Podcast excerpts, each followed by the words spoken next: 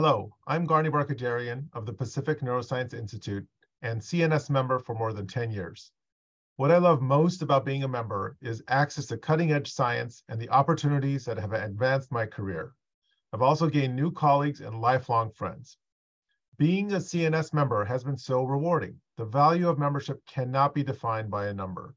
Join me and the over 10,000 neurosurgeons who are making a difference in the world. Visit cns.org slash membership podcast today.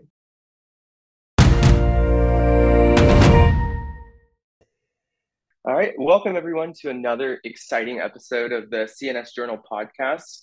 Uh, my name is Brian Saway, and I'm the fourth year neurosurgery resident at, at, the Medical University of South Carolina.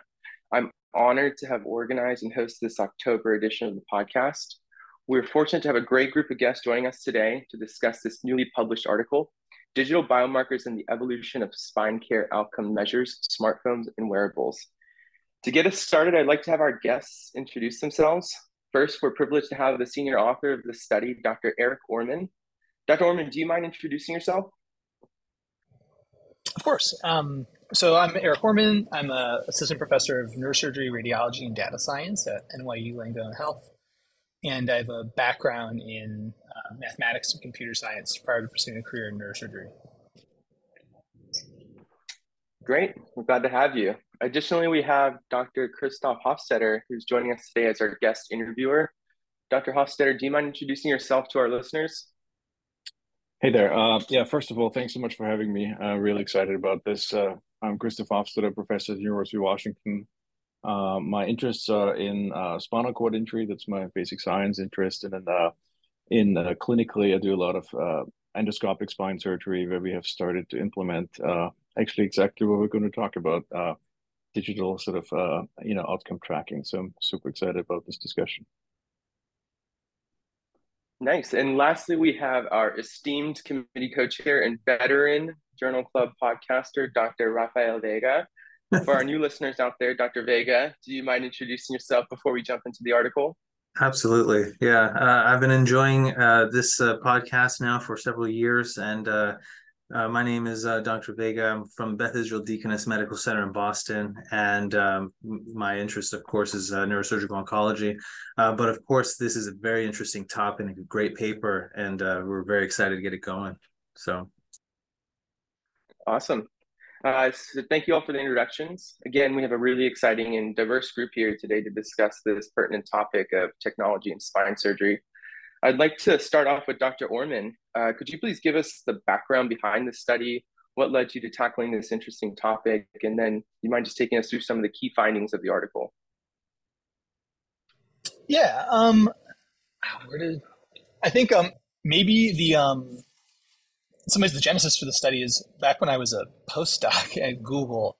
Um, I did some work on wearables for Parkinson's disease, and we're specifically trying to see if we could identify the on-off fluctuations of levodopa using um, Google Watches. And that sort of, in my mind, I guess, planted the seed of the kind of power of mobile devices, but especially wearables, to track neurologic phenomenon.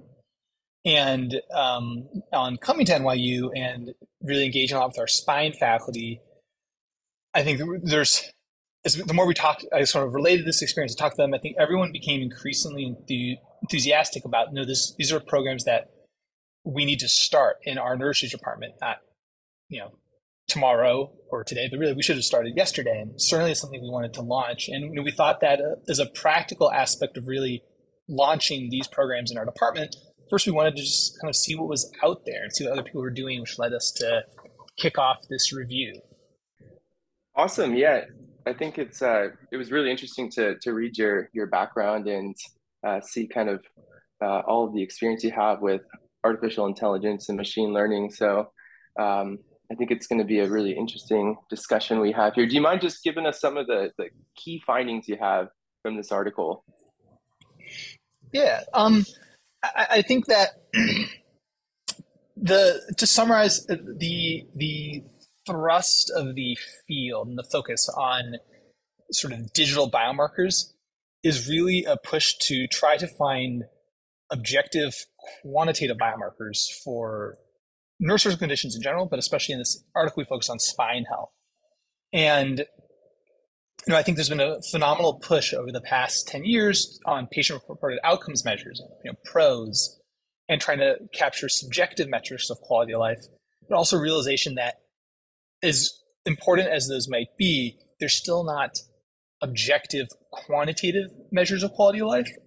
And maybe even more importantly, this notion that even in the cases where we are capturing those in clinic, either in a qualitative fashion, let's say having patients walk and observing them as part of a neurologic exam, or even in a quantitative fashion, like a timed get up and go test, that we're still not capturing their actual how those neurologic phenomena we're observing in clinic are actually impacting their quality of life in terms of their what we call free living activity. We discussed the man- manuscript. You know, how is how is their neurologic deficits leading to a day-to-day impact on their quality of life and their ability to ambulate and achieve things. And that's something that's fundamentally challenging to do as a spine surgeon. We don't go home with our patients. We don't see how they interact on a daily basis. And that's the opportunity that wearables then open up, that ability to assess patients either via active tasks in the environment or perhaps even more excitingly with passive tasks that just record how is their day-to-day life going? How are they able to ambulate? How are they able to accomplish activities? And so it's that continuous passive monitoring that wearables and smartphones unlock that is both so exciting but also as our i think maybe the main takeaway of the manuscript is how incredibly heterogeneous that environment is across both the hardware stack in terms of the devices between smartphone vendors and wearable vendors but then also in terms of the software stack in terms of the increasingly large number of apps that have access to this data. And you know, I think it, if anything, it's a very exciting ecosystem for spine surgeons, but also increasingly a very confusing one for spine surgeons and their patients. And I hope was that the review manuscript would try to encapsulate that current state of the environment, maybe make it a little less confusing. Yeah, thank you. Thank you for for summarizing all of that. Yeah, as a as a, a resident, I'm really starting to get into the clinic now and I'm starting to experience all of the the difficulty of getting a really accurate clinical exam and, and trying to relate that to how the patient is actually doing outside of the hospital and how's their quality of life. So I thought this was a really, really pertinent article to me myself. Um, and a lot of the residents who I know listen to this. But next up, I would like to open this up to Dr. Hofstetter. If you uh, do you happen to have any questions for Dr. Oermann? Yeah, no, I think uh, I really enjoyed uh, reading your article. Um, and, uh, you know, we stumbled into this whole field uh, while you stumbled into the field very scientifically and trying to figure out the on off periods in Parkinson patients. Uh, we stumbled into that field because we innovated spine surgery in a way that patients were not coming back to the clinic appointments. Uh, in fact, we saw that only 42% of our patients returned after full endoscopic spine surgery to the clinic appointments. Um, and while you know we're looking at scientific, objective, and subjective uh, outcomes, in the end of the day, it's very um, difficult for a surgeon when you don't know how your patients are doing to keep going. Uh, and that's something that uh, I didn't see in the article, and I actually wanted to ask you about that because it's like, uh, you know, in order to maintain a system of like being a surgeon and, doing all the work that we do um, you know where in your article what is the impact for the healthcare providers? And where do you see that helping them?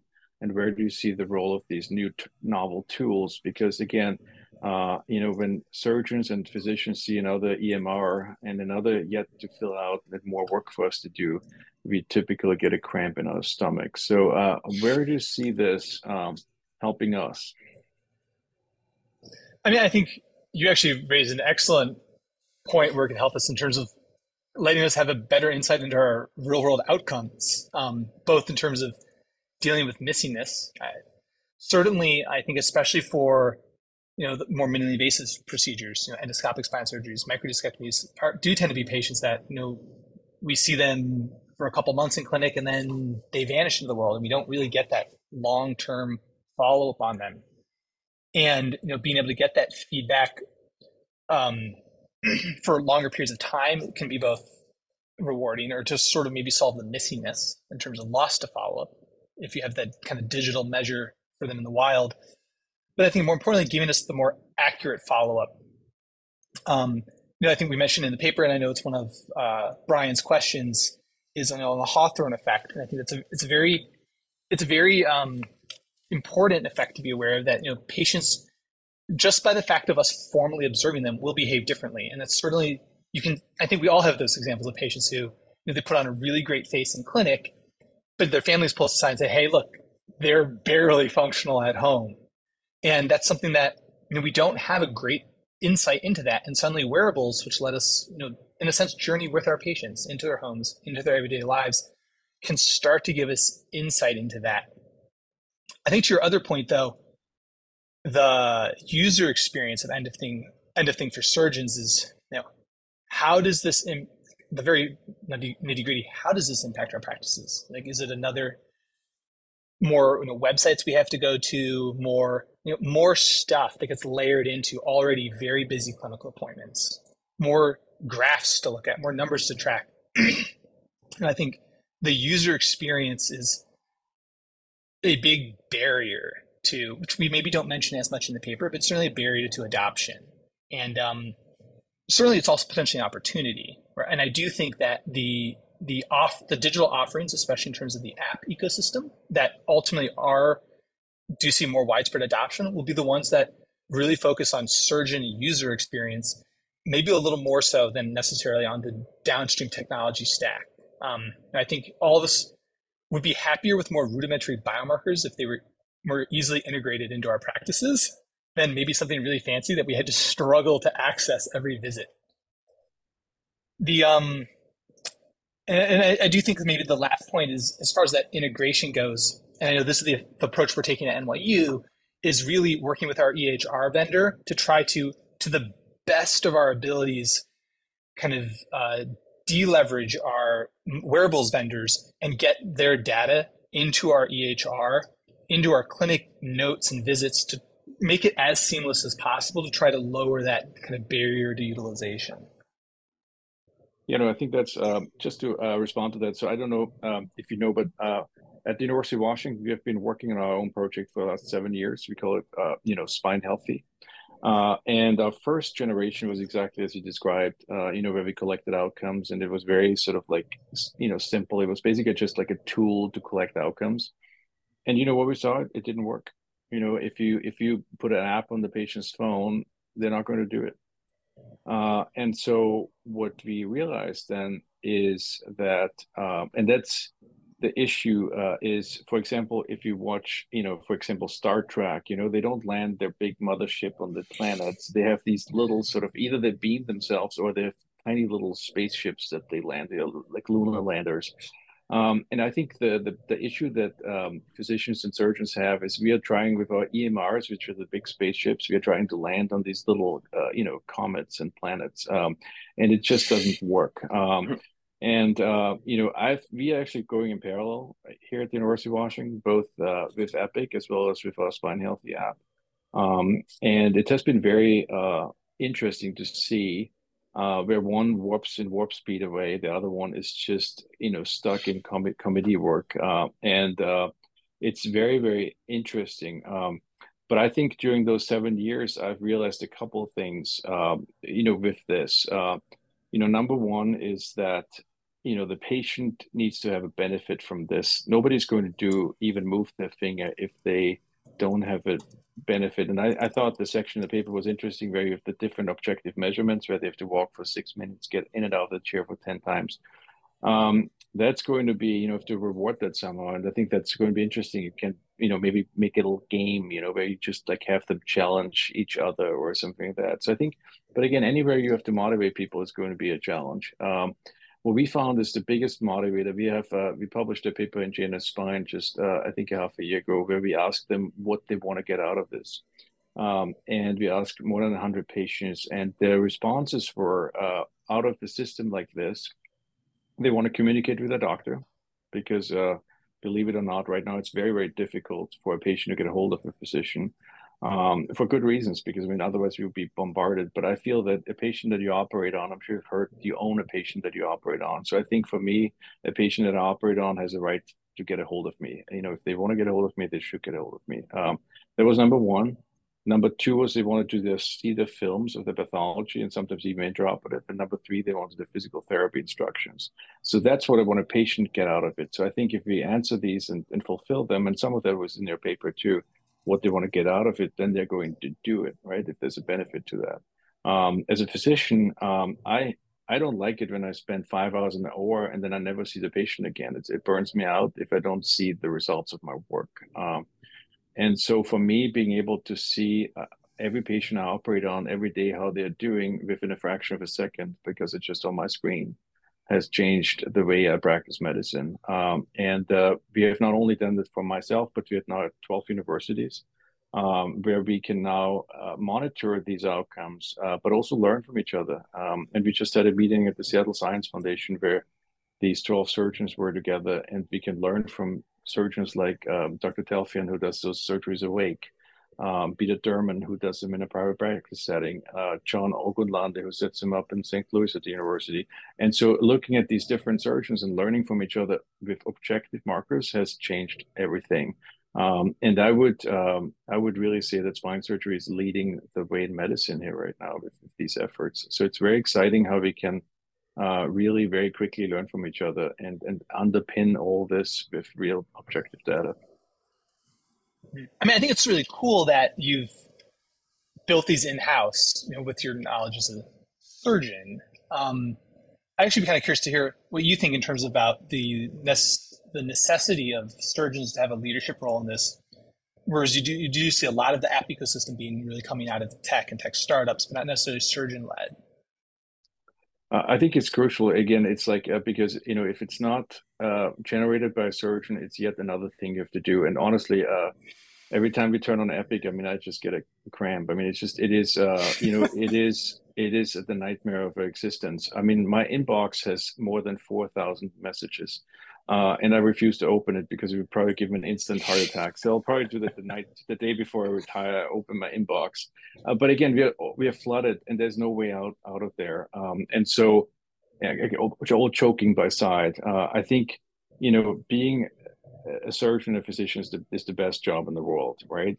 Um, but if you don't see the results of your work anymore, it becomes very tedious. And and uh, hospital systems that are paid by administrators in hospitals, that that's just not on the priority list. Um, so when I look at the app that the physician generated, and again, the whole group is it's a very we are very democratically organized in that you know people see what they want and then we implement it. And so it's it's only run by what patients want and by, by what physicians want. Um, and we, we try to implement that. And just a couple months ago, we saw that, uh, again, this whole ecosystem is only going to work if it makes our lives easier. Um, and so that's what we're implementing right now. And I think that's where the, good, the great strength comes in. Uh, for for example, right now we are working on automatic, uh, you know, you know the the HPI, you know, like you know, producing that for the surgeon. Uh, because right now, believe it or not, we're collecting all the prompts then you go to the clinic, you have a PDF that, that is filled out or not. Often you don't even have time to look at it because you have to see 30 patients. Um, and it, it, ends in a trash can and the patient signed it, filled it up. And so this is, you know, like, and the reason for that is so, you know, all these different systems that you work on, there's no interest in anybody puts any effort into really, you know, putting all of this together, make it easier, make it more streamlined. Uh, I think it needs to be 100% physician you know driven uh, and patient driven because in the end of the day those are the two main players. And i think it's a real opportunity right now especially with ai components to put into that. I mean we see that right now is like well even the sign up right now is ai uh, driven of our app so you don't have to type anything in anymore just take a picture of your, of your screen and your the patient sign up. Um, and so um, it's uh, it is really has opened doors uh, and has made it much more fulfilling uh, to be you know a surgeon because now you really see what what, what the results of your work are. And the patients love it because they're not left alone and, and have to call somebody who was hired five days ago and suddenly is an expert on my post-operative patients. Um, and so especially with covid that was a very big part in that uh, we didn't have personal anymore and that's where the whole thing really took off i'd actually be curious you know, what was your experience I, I don't do you i don't know if you're a developer yourself but what was your experience developing that in terms of like the how of getting that operationalized and live in your practice? Uh, I'm definitely a better spine surgeon than I'm a, a developer. Um, uh, just to tell you, so I've worked on this for seven years. Um, we have had it's entirely sponsored by grateful patients that have used this and they've been just so uh, excited about this that they have been sponsoring this. Um, and needless to say that right now our version is a from ground up built new the fifth version uh, wow, and we've made so many mistakes along the way is again the first i mean just okay i'll put myself out there. I mean the first version that we built seven years ago was a version we used the google uh, we used the apple health kit. Um, and basically just put it on the phone and it it sort of sent those prompts out. And then i was thinking that you know two years afterwards i'll just download an excel file and that's how i'm going to write my paper well needless to say that you know half a year later we looked at this excel file and it was empty you know because you know what? The you know patients of course they download it but then you know nobody wants to do that if if there's no you know communication. People are people like trees. We like to communicate and we, we grow in societies.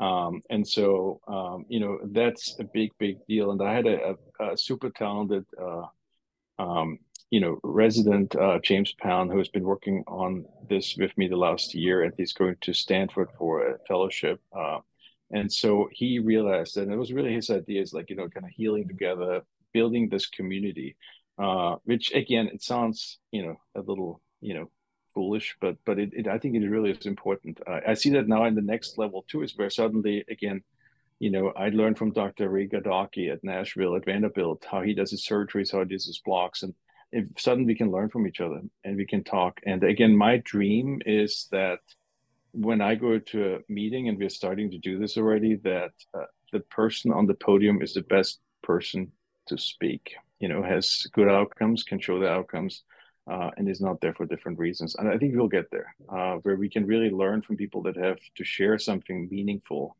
and not have to share some, you know, undisclosed, uh, you know, secondary interest, which we all have. But um, I think, um, you know, I think there's something really, there's a real opportunity here.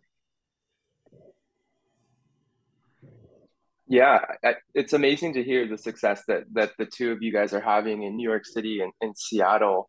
Uh, I was talking about this paper and, and some of the uh, different apps and technologies available uh, with some of the the uh, my colleagues here in, in Charleston, South Carolina, and the biggest thing that kept coming up was privacy and patient buy-in. And I think you, you do discuss this in the in the limitations section, but I, I'd like to hear from, from the two of you because how did you guys get patients to buy into this? How were you able to navigate that um, that issue of privacy and making sure that um, none of their data was going to be um, somehow used uh, without their permission. I can speak to my, you know, my major use as a developer since we haven't actually deployed it at NYU yet is at Google, and certainly, um, you know, patient dropout was a tremendous, tremendous thing. I remember in the first uh, six months of us deploying our Parkinson's app, we had maybe I want to say 70,000 downloads. And of that, about half of the individuals used it once. And more than one data point was maybe a tenth of that. So there's a tremendous dropout. But in some ways, it sounds like, you know, I think Christoph's really addressed that in some ways by this notion of, you know, really focus on the user experience of patients and engaging them as part of the community. And so I'd love to hear kind of his thoughts on that question. Yeah, no, I think uh, again, I, I, you know, it was really a lot of trial and error. Um, I think again, uh, the engagement is actually, uh, you know, when you see a patient in clinic uh, and you're like, hey, uh, we are downloading this app because I want to see how you do after the surgery. You can see the eyes opening. They're like, oh, your surgeon actually who cares who I'm going to do afterwards. Um, and so it's a very positive experience. Um, and uh, and so the take rate is in the low 90 or mid 90 percentage. So we, we published it again in a spine paper and a European Spine Journal where we just published it. I know it was a little bit maybe too late for a paper, but um, and uh, so the take rate is very very high uh, because patients don't want to come back to the clinic and you spend two hours. You have to, you have to park. You look at the tiny little wound and then they go home. If, if, if they're recovering well, it's a waste of everybody's time. Um, and so you telling them that, hey, you don't have, we do virtual follow-ups again in the app um, and you don't have to come back, that is enough reason for them to uh, sign up. So there's, there's, really almost never a patient who has a cell phone. I think that was a good po point, Eric, in your paper too, where you mentioned that 60% of all patients older than 70 have only a cell phone. I think that number is, at least in Seattle, it's much higher. It's like I've again two three patients per year that don't have a cell phone i mean people are just hooked on that stuff um, so it's it's i think the the penetration of cell phones is much much higher um, in terms of um, HIPAA compliance and, and, and patient confidentiality, uh, I think that's um, I think that's that's that's a two-folded uh, question, really. Um, question number one is who organizes this and who is behind this. I mean, I love it when my hospital administrators come to me uh, and they're like, "Okay, well, you have a secondary interest. You're doing this research project," and I'm like, "So you're working for Epic, and you tell me that I have a secondary interest taking care of my patients." So um, again, everybody has a secondary interest. Uh, and obviously, uh, as a surgeon, I just want to have a fun job and know what's going to happen with my patients. Um, so we are only putting in the absolute necessary details into the app. So we collect, uh, we don't collect the social security, do not add anything that we don't absolutely need. Uh, so there's no addresses in there. There's no social security number in there. There's uh, there's only a cell phone number in there for, for recovering uh, any data the main app does not store any real names it's just initials because we don't we're not in the in the end of the day the, the, the, big data set is only there for quality improvement um, and not to point out individuals. So we don't even store that data um, and uh, so that's one thing and then the communications are all uh, secured. Uh, i don't i couldn't tell you how many uh, bit security but but again we have the security standards uh, that are required. Uh, but again, also adhere to the minimum shareable, you know, information. So I, only I could see my own patients with names, but they're not showing up in the group. Uh, I don't need to see, you know, what you know, Dr. Lynn McGrath's, you know, patients' names are. You know, I have no interest and no, that's none of my business.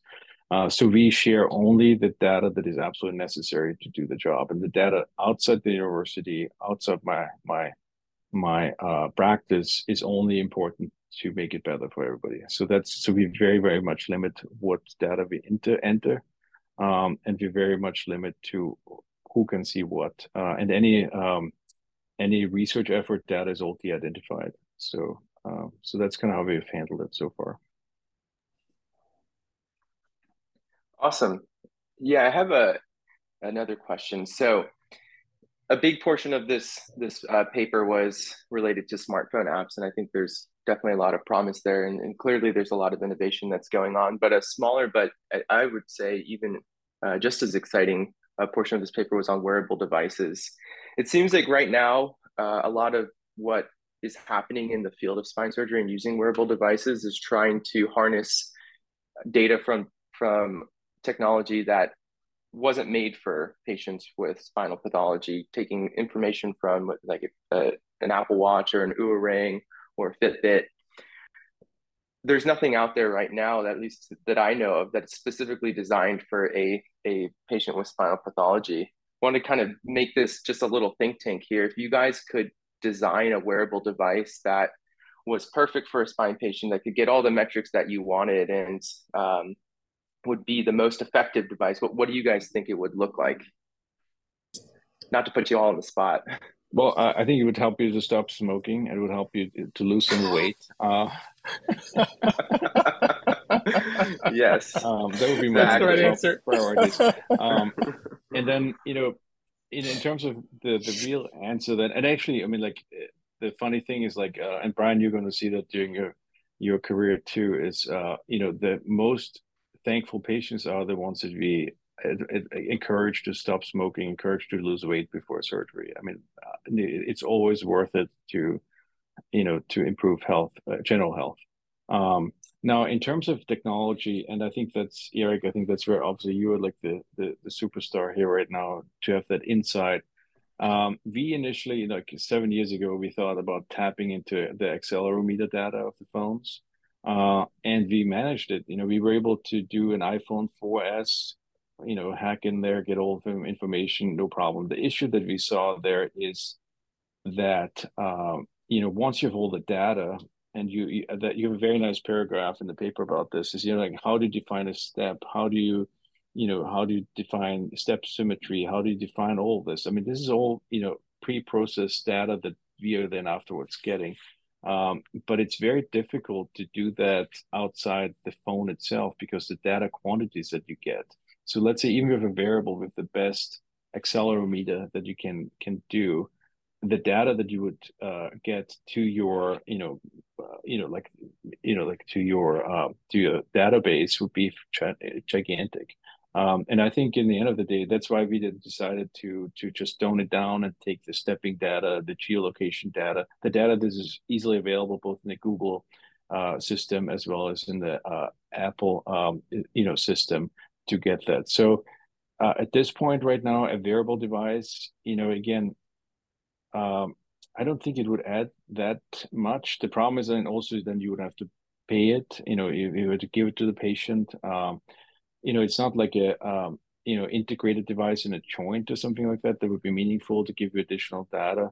Um, I think we're, we're at the very beginning right now, and again, so right now we are just with the fifth iteration of the app. Right now, we're we're, we're having more and more patients with one year follow up. Right now, again, this is how long it takes. Um, and so now we're seeing the limitations. Now the cool thing about all these data, and uh, as you know, Eric, I mean, like the the the um, Apple and the Googles, they store all these data uh, these data for six years. So you can actually uh, now go back, and it's not even I don't even know how to call it. It's not even prospective. It's like you know, it's like we need to find a new term for the data because it is just there mm-hmm. you know you have a patient that you get to the surgery and you see how they walked the last six years before surgery they didn't even know you it's like before they were born um, so uh, it's a new uh, maybe brian that's something for you for after this podcast you come up with a new term for this because it's not retrospective it's not prospective it's just perspective i don't know what, what you would call it um, but, exactly but, yeah but that's that's a cool thing so it's a it's a it's it's a whole new um, array of possibilities. Uh, I don't think the wearables right now would add that much, uh, and it also it, it adds a big barrier to that because you have to get the device, you have to sync it to the phone. Then you again, all the technology is like every second in a clinical practice counts. You know, if you sign up a patient and it takes right now with our Spine Healthy app, it takes me three minutes to sign up a patient, and it's too long. It's already a barrier that nobody can overcome. So the next iteration should save me time. We'll see if that's true. If you ever invite me back or come to us, then you'll see it. But the next iteration of the app should save time in, in my clinic. Um, we'll see if I succeed. What about you, Dr. Oermann? I can agree. Yeah, I mean, I could agree more with what Christoph said. Um, yeah, I, I think um, certainly. Um, while I also appreciate the excitement around wearables, you know, I agree with Christoph that I think currently they introduce more limitations, especially in terms of the difficulty of deploying them. Um, if you need to furnish them yourselves, that you're undertaking a huge cost. And then they require different charging apparatuses, you know, maybe different habits for your patients, whereas you know, almost everyone has a smartphone that they're used to charging, used to keeping on them. And while the use of the smartphone over the wearable does introduce extra noise into the data, that makes things like accelerometers suddenly much less interesting because they're much more noisy when you take you know one level up an abstraction on the data like Christoph does, you know suddenly they become really useful on top of having all those practical benefits. Um, you know, I think if I could to answer your question, I could design the ideal device, it would be something with unlimited battery life that people always carry in the exact same spot. Uh, that has you know that rich battery of accelerometers and gyroscopes to maybe get to that more detailed data I think to me that would be very interesting scientifically. I know that for our Google Watch work, um, there were some really cool things we did do with the accelerometers, especially looking at postural stability um, when patients are just standing still.